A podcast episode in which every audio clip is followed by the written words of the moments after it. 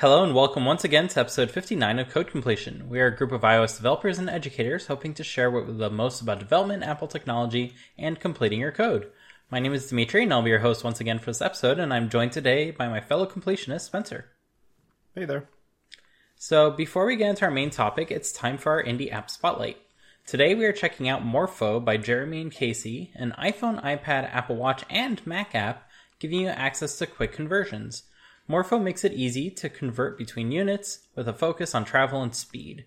Uh, convert between 214 units and 170 currencies and get details for 256 countries and regions, including my favorite, plug types. Uh, and even add your most used conversions to your home screen.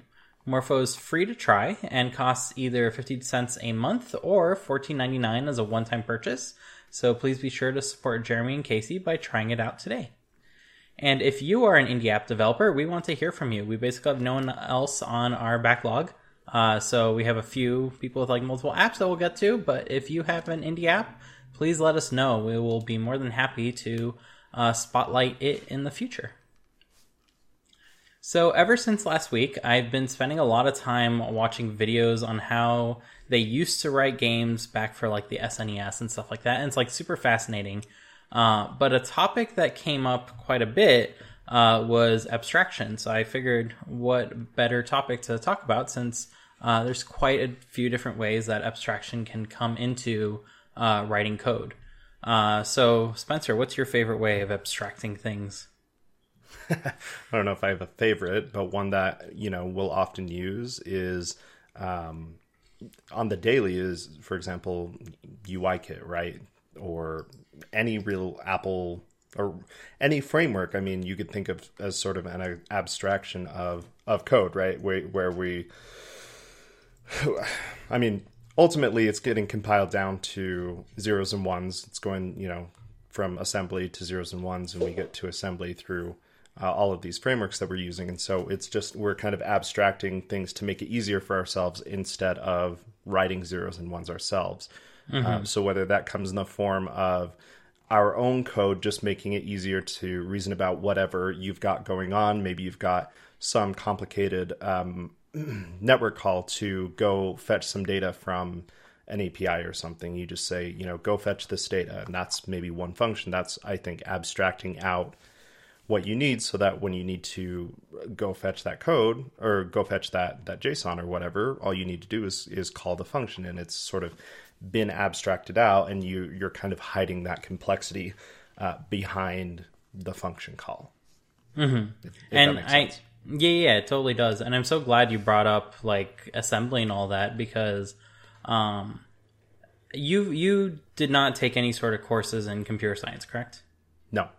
And neither did I. And I don't think a lot of people, especially those who are listening to our podcast, necessarily did have like such a focused background on like how computers work. Um, and one super neat thing that I've been learning about lately is how all of that kind of uh, works together. And I say lately, it's for like the past two years I've been learning about it. Um, but if it feels lately, that's how fast things are going now. Um, and uh, there's there's a YouTube channel by uh, Ben Eater uh, and he basically goes through these layers of abstraction all the way down. Like, hey, let's build a computer from nothing. Um, and then at a certain point, like some part gets impractical. So it's like, okay, we're not going to build the CPU from nothing anymore. We're going to just use this chip, but it's exactly what we just saw. Uh, so if you want to, if you want to build the CPU from scratch with all the microcode and all that, you can go watch that and we can build it from scratch with wires and diodes and things like that. Um, and that would totally, like, that's totally possible. But at a certain point, it becomes impractical. Like in a in a modern day CPU, there's millions upon billions, I should say, not millions, billions of transistors. Like there's no way a single person could ever hope to place a billion transistors on anything. So right. it's only by abstracting, okay, we can put five transistors into a group like this and it makes this gate array.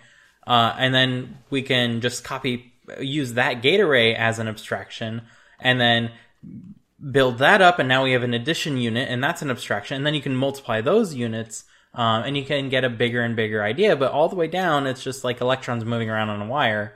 Um, and like when you think about assembly, you are quite literally just configuring a circuit every single time you have a line of assembly.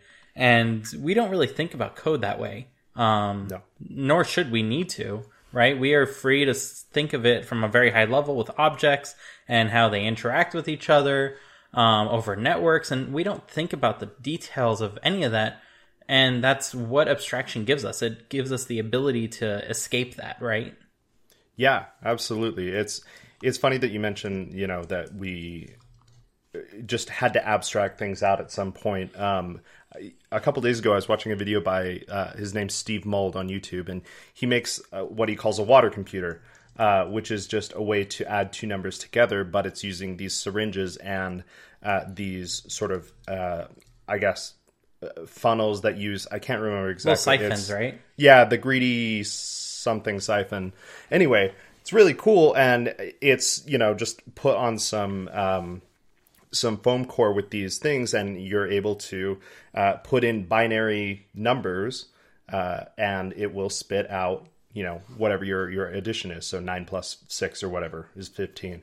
Um, and, and he's like, and he says something that it kind of reminded me of this. He says, None of this is magic. Computers aren't magic. It's just zeros and ones. And this is like the most basic distilled form of um, of computing. And then from there, like you mentioned, we had to abstract things out. And so now you've got assembly, and we kind of just go up and up um, to the point where you're right. We don't need to worry about it. And that's kind of the nice part where uh, that's been taken care of, whether it's down to assembly, down to uh, iOS, down to having pre made buttons or whatever it is, we can kind of focus on um, not having to build that for every single application or every single use case, but we've kind of got this nice foundation, ironically, uh, to to use, and so we can then dive in a little bit quicker. Um, and it, I, uh, Dimitri's also been sharing those um, SNES development videos with me, and I've watched a few of them. They are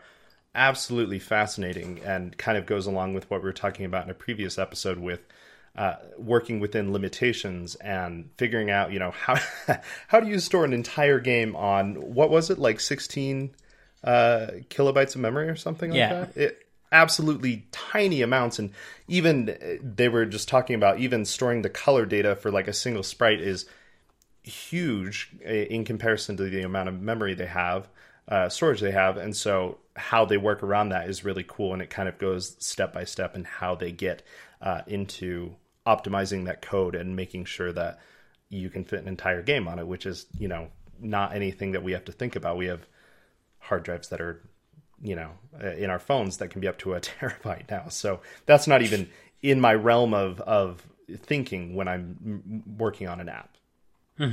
Yeah, they, they truly did need to be exceptionally creative in how they implemented any of it because like there was just no processing power nor space.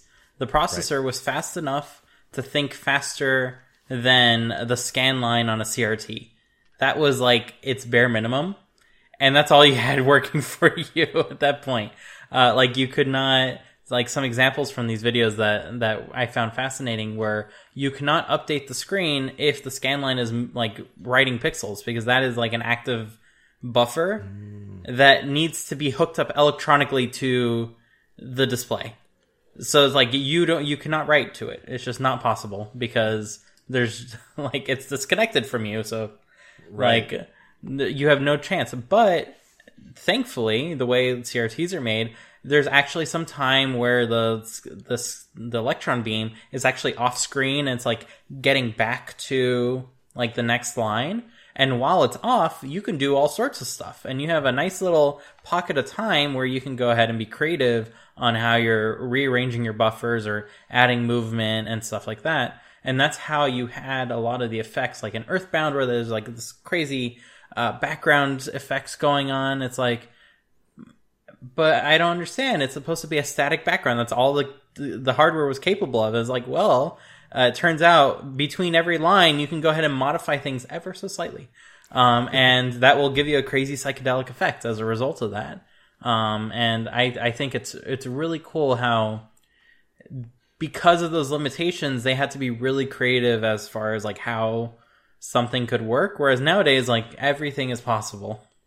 Uh, mm-hmm. like in terms of like what they were doing back then, and it's a lot harder to land on happy accidents that way, right? Yeah, definitely, definitely. Um, and something uh, kind of that I've uh, just been thinking about with abstraction is I don't know if it's I mean, I think there is a fine line and there is a use case for abstractions, right? It's not like it's always the answer to abstract things out um, mm-hmm. more and more. I mean, it doesn't really make sense to maybe abstract your own code out and then abstract that abstraction and keep going like that.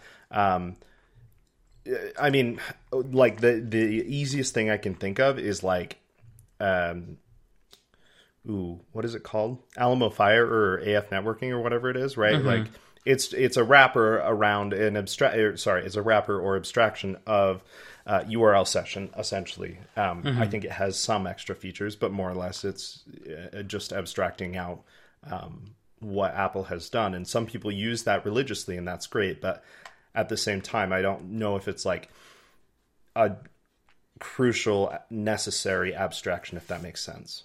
Yeah, like URL session is the abstraction in a way. Exactly. Yes. Like you should be instead of abstracting URL session into a generic networking library, you should be tempted instead to abstract it into a very focused networking library that's just for your needs and your use case. Um, and that's the only thing that uses the URL session. And everything else in your app uses your network manager or whatever you want to call it. Mm-hmm. Um, but I love that you brought that up because I think uh, AFNetworking started off as an abstraction of NSURLConnection, which was a much different API that did require a lot of boilerplate code uh, in order to like do things that were super common.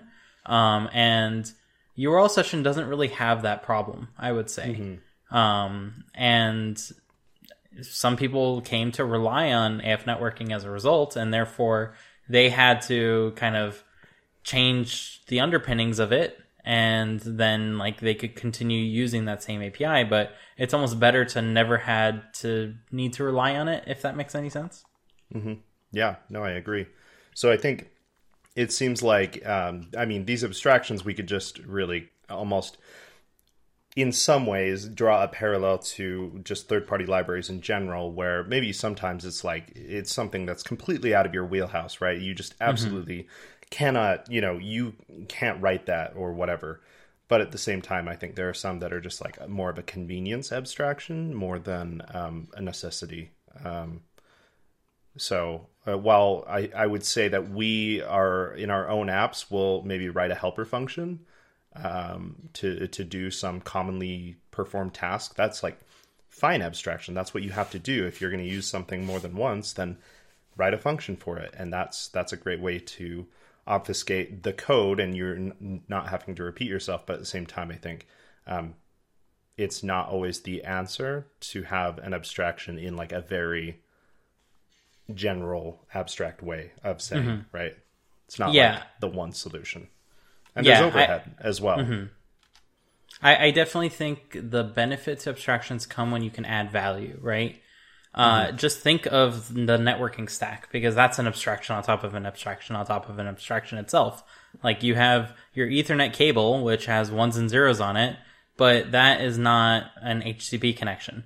That is an Ethernet frame uh, that is being transmitted over four twisted pairs uh, back and forth between two computers.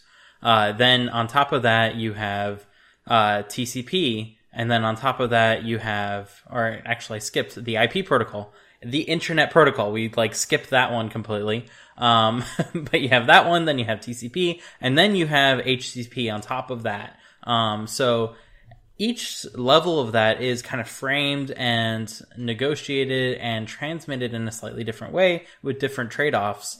Um, and some people are tempted, hey, I don't want TCP, I want faster, so I'm going to use UDP. But TCP gives you a bunch of stuff that you get for free if you use it. Whereas once you start using UDP, then everything seems faster, but you're also like throwing a bunch of noise onto the network that no one else can do anything about. Uh, whereas with TCP, it will like say, "Hey, slow down! Like you cannot transmit stuff this fast," um, and that's why it's not as fast. Um, even though you can get uh, more consistent speeds out of it, because if you listen to what it's telling you, you can basically do what you need to do.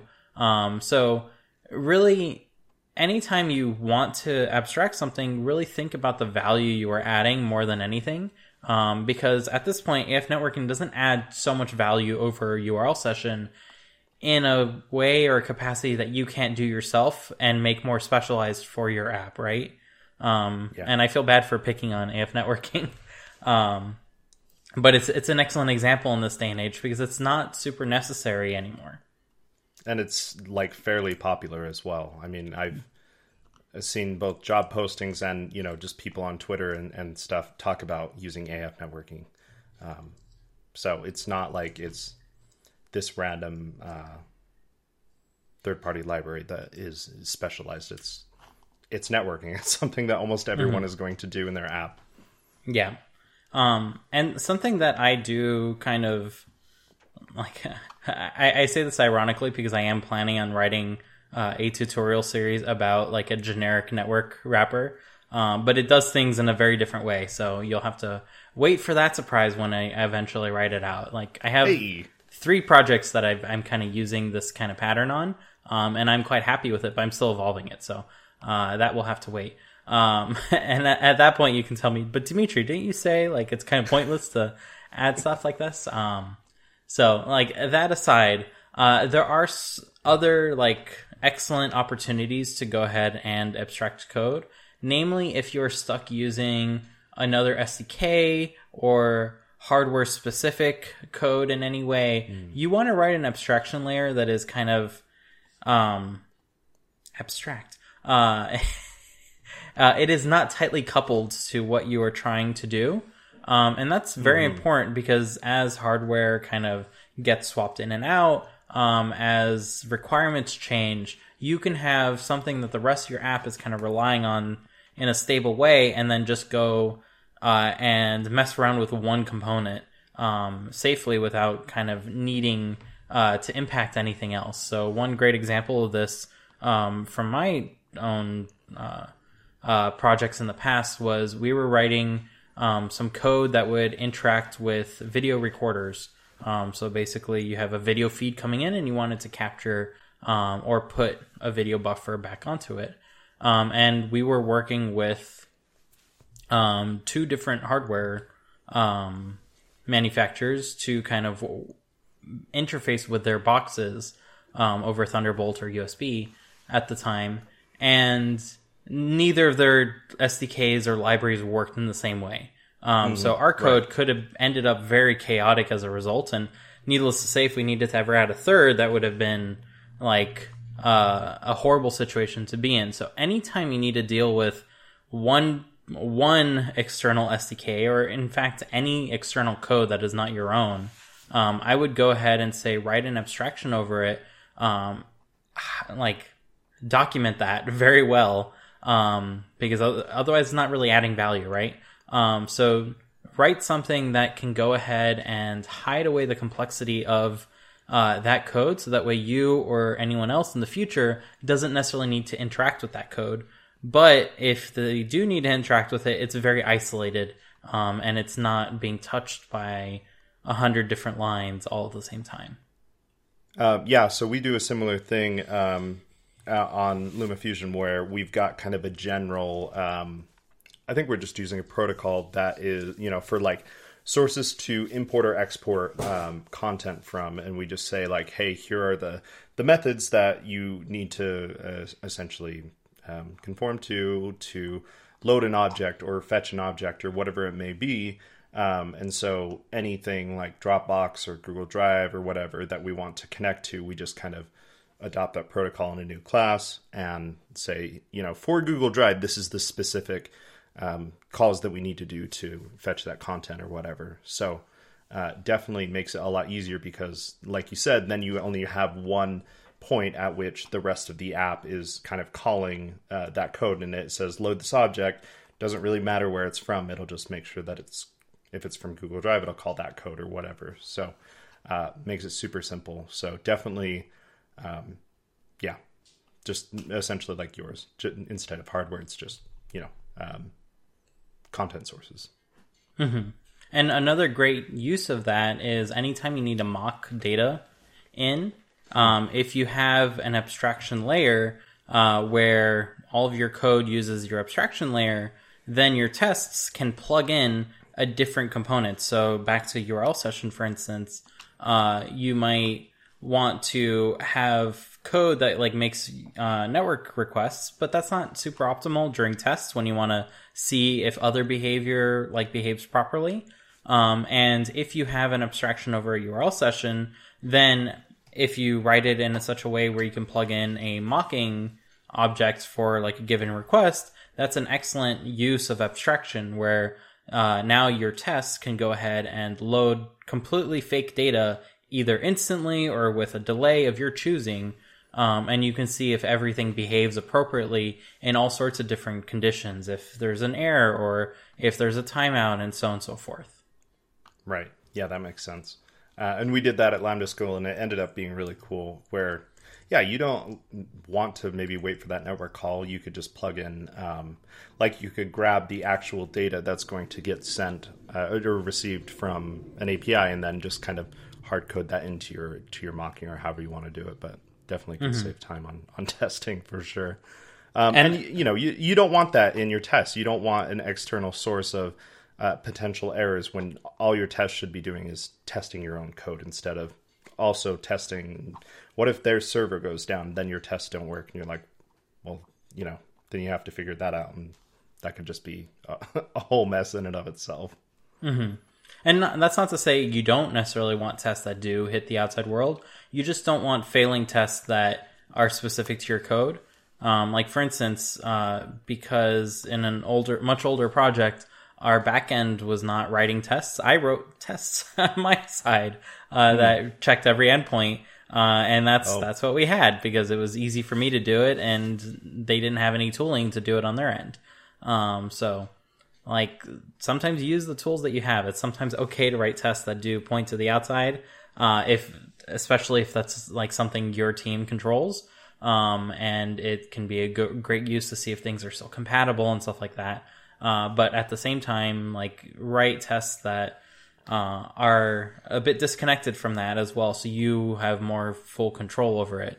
Um, one great example is uh, StoreKit testing. I don't know if you've ever had a chance to play with it, um, No. but if you have an app with in-app purchases, you immediately like dread this point in app development because you can't really control every situation and it's like once you buy the thing then it's tied to that apple id and you need to like go in and figure out how to delete it or make a new a- account and it's a big mess. Um, but with the StoreKit testing you have full control over every situation. Uh, and you can just with a few clicks like configure it the way you want it to be configured um, and that is super powerful when it comes to testing uh, and the same applies to this um, another aspect, because I know not everyone is super into testing. I'm personally not when it comes to UIs. Uh, but something I do enjoy when I'm working with UIs is SwiftUI previews.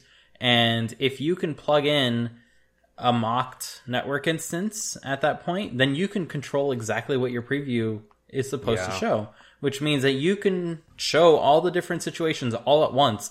Here's a little bit of data, here's a lot of bit of data, here's no data returned, here's uh, a failure of no data, here's a timeout, here's what it looks like when it's loading. You can see all five of those different situations all at once if you design your previews well, and that is super powerful.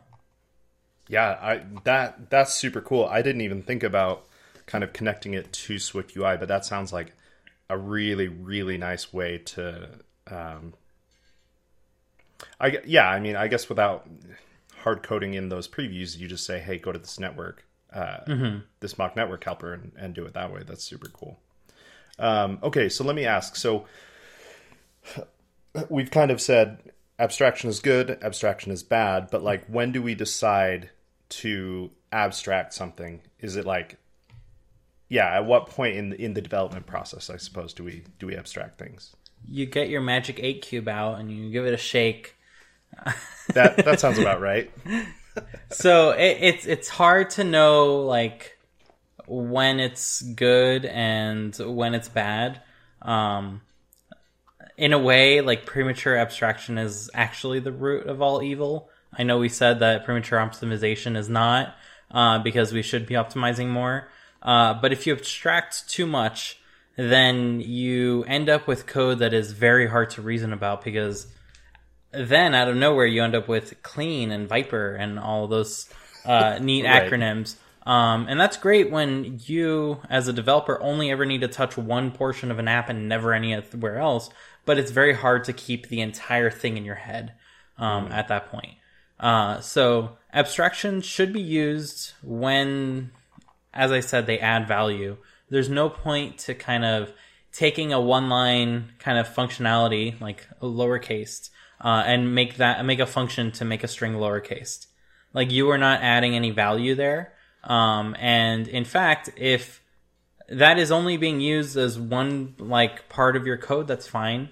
But if it's now being used by like 20 different parts of code and you make one change in there because you're like, hey, I didn't want the string to be lowercase anymore. I want it to be uppercase. So you go inside your lowercase function, you say dot uppercase. Now that made it uppercase in the entire app. Um, and that can have lots of downstream consequences that you are unaware of because now you have lots of dependencies that rely on it. Um, so that is something that you just need to think about when you're designing uh, your API that you're using internally, and that's going to indicate whether you want to abstract something or not. Um, I personally am not a fan of single use functions, meaning they are only being used in one place in code. In the past, this would be uh, a foolish thing to do because the compiler would be like, oh, let's make a subroutine out of this. Uh, and then that just makes your code slower out of nowhere. Um, Swift is a bit more, uh, is a bit uh, more intelligent in that regard. It will detect that you're only using it in one spot and it'll be like, okay, let me uh, go ahead and inline this because that's going to make it uh, much faster as a result. Uh, so there's no downside to this anymore. Uh, but again, it makes it easier to misuse the code in the future and it makes it more fragile in that way. Um, there's no limitation on like how big a file should be or how wide mm-hmm. it should be. Uh, like I remember reading something a, a, bit crazy that the 80 character thing like is based on punch cards. Uh, but it's based on right, punch cards okay. because Nazis were propagating it. Uh, so that's like something that we don't really think about, uh, but that's a thing that's apparently true. Um, so, like, there's no reason to have these constraints anymore in terms of I, I know I said before like limitations are good. Uh, in terms of like reading your code, there's no necessary need to have constraints in terms of how big your file is or where your stuff is. Uh, like you can just search your project. Um, if you mm-hmm. aren't kind of navigating things easily, you can command click on stuff to just jump immediately to where you want to jump. So like put your code where it makes sense uh, from a reading point of view. If someone's just gonna kind of jump at your at that page and then start reading, don't let them read like five things and then force them to go to a different page to read another five things and go to a different page. Like if they're only going to be used in this one file, like put those types there, uh, mm-hmm. kinds of thing. Yeah, okay, that makes sense. So let me. No, I was going to say let me give you a hypothetical. It's not really hypothetical because I was doing this last night, um, or, or, in the wee hours of the morning this morning. Um, so I'm working on a Vapor app, and mm-hmm. there's a part where I'm I'm trying to like be good and okay-ish at logging things and and kind of including some metadata to help debug and everything. Mm-hmm. And right now, I've got like a function that takes an object and condenses down. A, it's a fairly large like JSON decoded object, and I just kind of condense it down into like the important stuff uh, in a dictionary to then log out. I'm only using it in one place so it is a single use function. However, my I guess my question is like it's in its preliminary steps, so I know that it's going to be used later. Should I not make a single use function until or yeah, I guess my yeah yeah, my question is like, should I have just made the dictionary in line of that function until I needed it to be like a, a multi-use function, or if you know I don't know. You know what well, I mean? Like you, you, you, you kind of gave the answer, right? You you you're planning to use it later, which means you're doing a bit of API design right then and there, right? Um, so Yeah. you you know at that point that you do want to use it for multiple things, or perhaps in multiple uh, places. So that's an excellent candidate to make into a function or an extension on something. Uh, so that way you can go ahead and just get the entries that you want to go ahead and log, right? Um, But if you don't know if you want to use it later, you can kind of spin your wheels a little bit and say, hey, do I want to do it this way or do I want to do it that way? Or you can just be super lazy about it and be like, uh, this is a dictionary now, and that's all there is Right. to it, right? Yeah. Oh, one thing I wanted to bring up as well. We were we were talking about single use functions. Um, I don't know, a couple weeks ago um, in Slack, and Fernando and Dimitri were kind of going back and forth about this. And Dimitri kind of put forth a, an interest. I think it was you that put forth the interesting idea where you could make this uh, single use function, but it's sort of in line, like the a function within a function, basically, is what I'm getting at. Where that way you're sort of signifying this function is local to the sort of super function, parent function, and it's only available within that function to kind of uh, limit the um, The scope. limit that or kind of mark it as uh, for use within that own, own function only. I guess I don't know what I'm Yeah, yeah. So that that's actually it- it's a super neat trick because it allows you to put some semantic meaning behind like here's a bunch of lines of code that are pertinent to the current algorithm but kind of unrelated. So it's just going to get like visually noisy if you're trying to read through the complicated bits. Um, and you have like smack 10 lines of code that are not super useful at that point in time. Um, I definitely am a big, pro- big proponent of like putting that in a function at the header of your current function. Like just put it away there. Um, you can always command click to jump to it. Um, but if you can name that function well, then it it adds to the legibility of uh, the code that you're about to read, right? Um, if you don't have all that noise uh, there. Other benefits, Xcode will indent it, like nest it within the parent function in the in that navigator where you see all the function and methods in your type. Um, So that keeps that nice and clean. You can never accidentally call it from anywhere else. Um, so there's benefits there. Um, so I, I think that's like a super great way of going ahead and doing that. Another example of this that I use quite often um, is in SwiftUI. SwiftUI, oftentimes you end up with a giant nested structure for your body. Um, and some circumstances, uh, the compiler will just yell at you and be like, I don't know how to reason about this in reasonable one Yeah. amount of time. And you're like, it's been 10 seconds. Just use another 10 seconds. You can figure it out. But the computer's like, no. Uh, so at that point, uh, putting an inline function is a great way of like computing that those like four operand math operation that you're like, oh, what if I divide by two? Okay, let's add one. Oh, and now the compiler's not happy anymore. Just put that in a little function. Uh, and oftentimes it's it's like so happy with you at that point. Um, other things I like to do uh, is make uh, properties for all the components of my giant body. Uh, so if I have a scroll view, I'll put a var scroll view of type some view, uh, open curly brace, and then put all my scroll view like subtree there. Uh, and then in my VStack, I might have the scroll view, a header, and a footer. Um, and that'll be my body. It'll be a VStack, scroll view, header, footer, um, and that's it. Uh, and then header, footer, and scroll view will be properties that kind of contain those subtrees. Um, and that's another great way of kind of abstracting it away and lending legibility to your body, right? Because then at the at that point, you know what your body's composed of. Um, Yeah, from high it- level. Oh, sorry. No, go for it.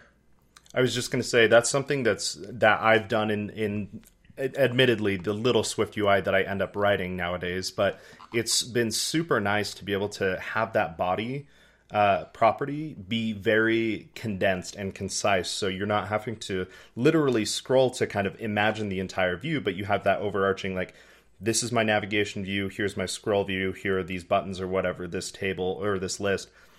It is really really nice, and it's something that I've I've begun to slowly adopt in my little SwiftUI code. So there's definitely I think that's a super great use for uh, kind of abstracting out your code. And again, you don't need to abstract it all the way into its own view. Uh, Like you don't have to Right. have like a one use scroll view view. Like again, that's that's taking it too far because it's only going to be one use at that point. It's only used there, um, and potentially another developer might be like, "Hey, there's a scroll view. Let me just go ahead and use it." Uh, and that's like the wrong scroll view to use. That was a very specialized one that you were using only in that circumstance. Um, and then they modify the padding on it and it breaks your screen unintentionally. Uh, so always think about it from that point of view of like how much that you want to pull away, um, how much you want to refactor, um, how much you want to kind of d- put some effort into designing the API that you're writing so that way you can be a more effective developer tomorrow, right? Because sure, we may not be writing frameworks all the time as like app developers, uh, but if you practice that a little bit, then you become an, a better app developer because you can write your components that your app is using as if you were a framework developer, right? Um, like put yourself in Apple's shoes when they write Foundation or UIKit or AppKit. See or SwiftUI even see what kind of trade-offs they use for naming, uh, for individual things, why they follow certain patterns or not, um, and learn from that because you can apply those things to your own work and make future you more um, effective at doing your job, basically.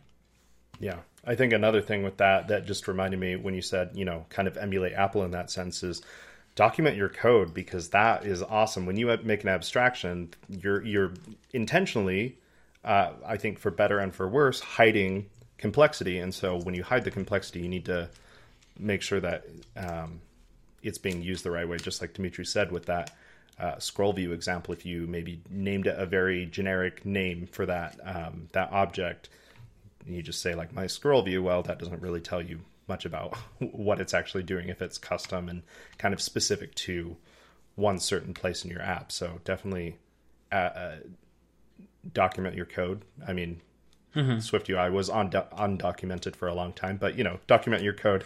Uh, so Learn the best parts, not the worst parts. yes, do what I say. Do what I say, not as I do. Uh, Apple. Uh, so yeah. Anyway, that just reminded me. Like that's I think another huge thing of of writing any code, but like when you're making some abstraction and uh, intentionally covering up um, some some bit of code, definitely make sure that it's used in the right way. And and Lynn was actually asking me like, how should I document like this property that's called like scroll view as an example. Um, And something I, I was telling her was think about how it's being used and talk about that in the documentation. Say, oh, this scroll view is being used by this view over here uh, to represent this in this way. Like that is a whole lot more information all of a sudden that is going to be really helpful if you ever need to reread that. Um, as opposed to if you have a property called scroll view and you say the scroll view for the view. Like that is not going to necessarily Yes. help anyone, but it's a super common thing. Like we have these itches. Oh, we gotta document everything. We gotta test everything. And it's like the test doesn't test anything or the documentation doesn't actually add any information. You want to write it in different words, kind of like a definition. You don't want to say uh, definition for apple, uh, an apple. That's not going to be a useful apple? definition, Yes. right? Uh, you need to describe what it is. Like, oh, it's a red fruit uh, that tastes sweet. Like, what else would you want to know about it? Oh, the fragrance is like this. Um, oh, uh, to make them, you have to graft the tree. Uh, it's not something that you just like plant the seed, uh, and so on and so forth. Like, there's all sorts of information that you can add at that point. Think of it like an encyclopedia entry. Uh, except you're the thing that invented the thing that you're describing. So, what would people be interested in knowing?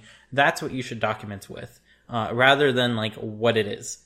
Because the Yeah. what it is. How is it used? yeah, how is it used? Who is using it? Uh, what kind of behaviors does it have? What's it going to do in different situations?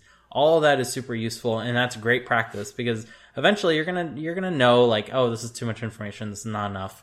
Um, if you if you go through uh, that process a lot, um, one of my favorite kind of like lessons, uh, like life lessons, is from doing martial arts. Generally, they say do it slow and thoughtful. Like, think about all your movement and do it slow at first. Don't do it fast. Don't try to put power behind it because sure, you'll do it fast and you'll put power behind it, but you'll do it incorrectly. It's only by doing it slowly and thoughtfully that over time you will naturally just get faster and more powerful at it. Um, and when you do get faster and more powerful at it, it will be done properly rather than being done sloppily. Um, and effectively, much more effectively. This week's episode of Code Completion is brought to you by Not Pho. Tired of eating the same old meals time and time again? Consider Vietnamese food.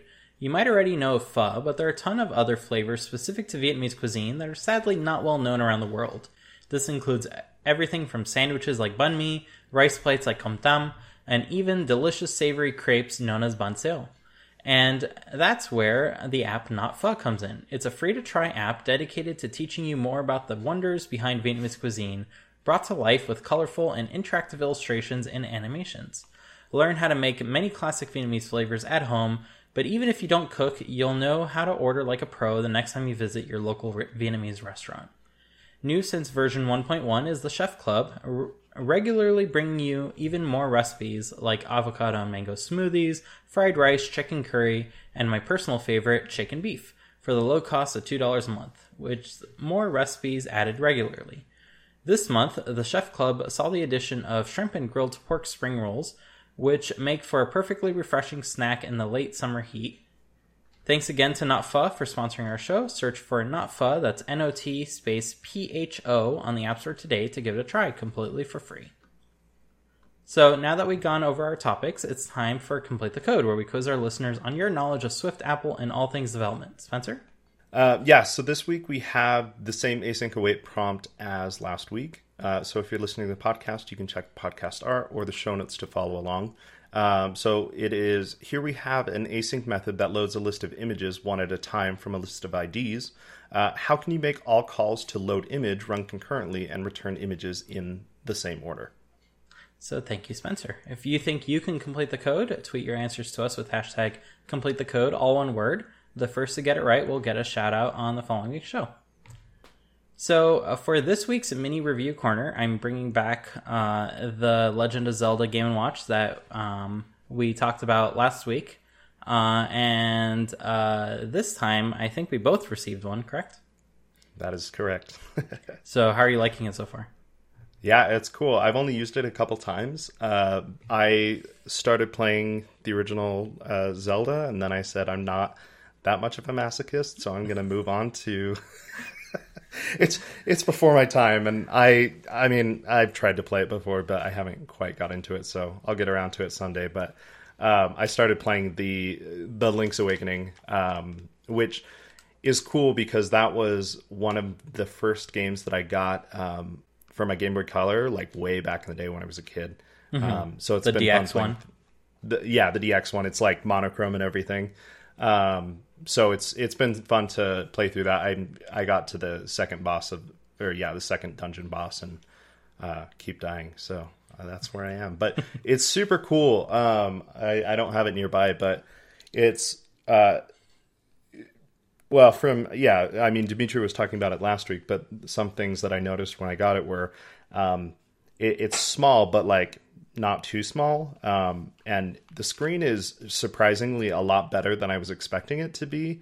It's really bright. Um, and Dimitri mentioned that it, if you kind of angle it around, it kind of distorts the colors and stuff like an like old, old school LCDs. Would. I love it. It's really cool, but it's bright and like very colorful and um, I don't know, like the resolution's good. It, it doesn't mm-hmm. look uh, I mean, pixelated is not the right. It, it's not blurry or, or fuzzy or anything. Um, it's got good sound, and there's even like a light on the back that has the Triforce logo, which is cool. That you uh, never you notice. Like if you're playing, you don't notice yeah, that no. that's there. Someone else pointed it out to me. I'm like, oh, oh, that's so cool.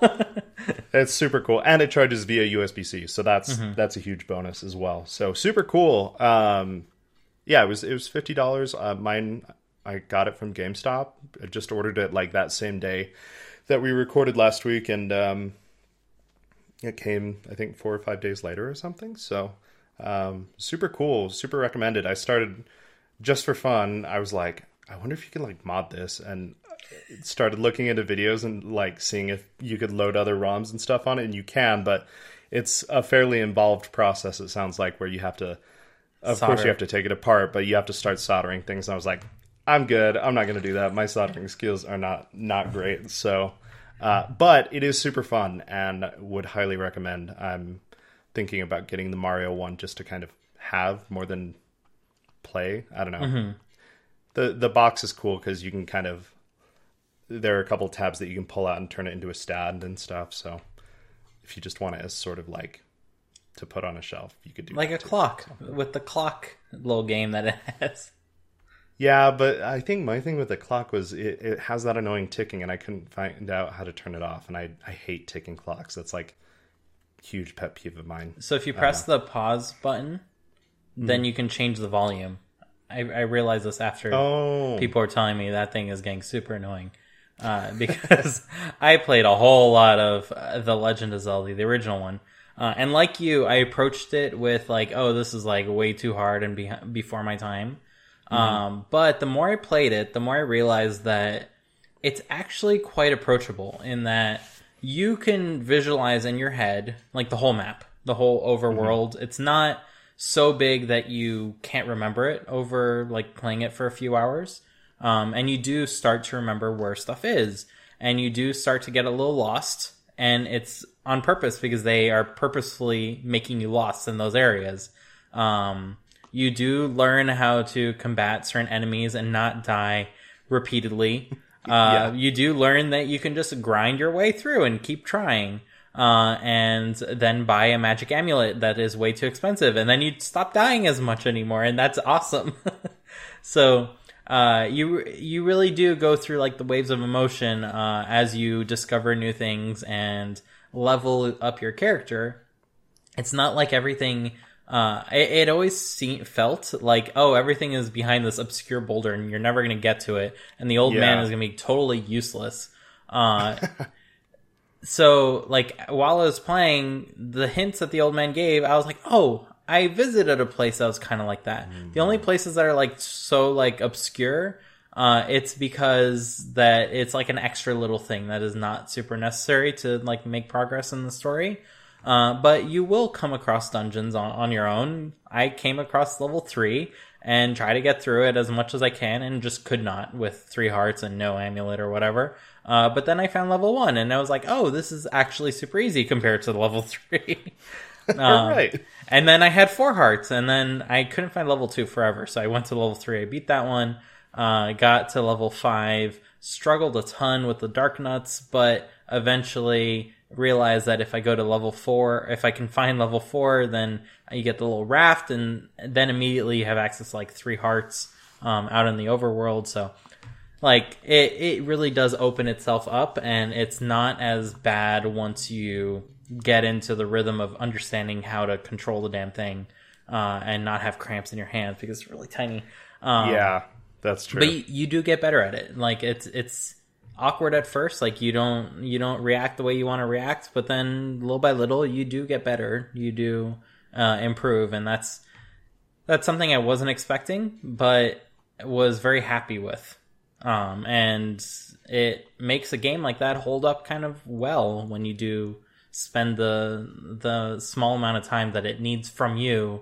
uh, to be able to continue and actually work That's fair. I'll I'll give it a shot. Maybe once I finish Link's Awakening.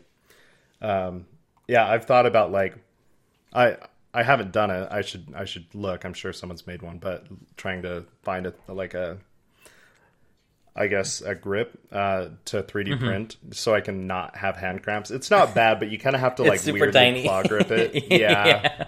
So it's cool. Um, and you need to react quickly. Like if if you're not holding it right, the thing will slip and you're gonna die. Uh, you Yeah. will die very quickly. Uh, That said, don't let it deter you because it's super fun. It, it's really, it really is a cool, cool device. So I'm super happy with it. Um, and you know, I think you definitely get your money's worth. Just, I mean, three games. People, I think, were probably not super happy with just only having three games. But realistically, like, it's a fun. not- it's a fun little toy. Like, yeah, it's not bad. Yeah, It plays well. Uh, you don't see Mm-hmm. pixels because the pixels are super tiny. um, and you have fun playing the original the, the original games. Yep. So, as always, I want to personally thank everyone for listening in this week. Please be sure to follow us on Twitter at Code Completion to know when new episodes get released, and feel free to tweet at us if there's ever a topic you'd like for us to dig into. Most importantly, as a small podcast, please be sure to share this with your friends and family who are interested in any part of the process of app development. It's your support that enables us to continue doing this, and we hope to grow a healthy community around everything we discuss. Once again, I want to give my thanks to Spencer, who's at Spencer C. Curtis. That's S P E N C E R C C U R T I S on Twitter for joining me this week. My name, once again, is Dimitri. You can find me at Dimitri Bouniol. That's D I M I T R I B O U N I O L, and we'll see you all next week. Bye. Bye.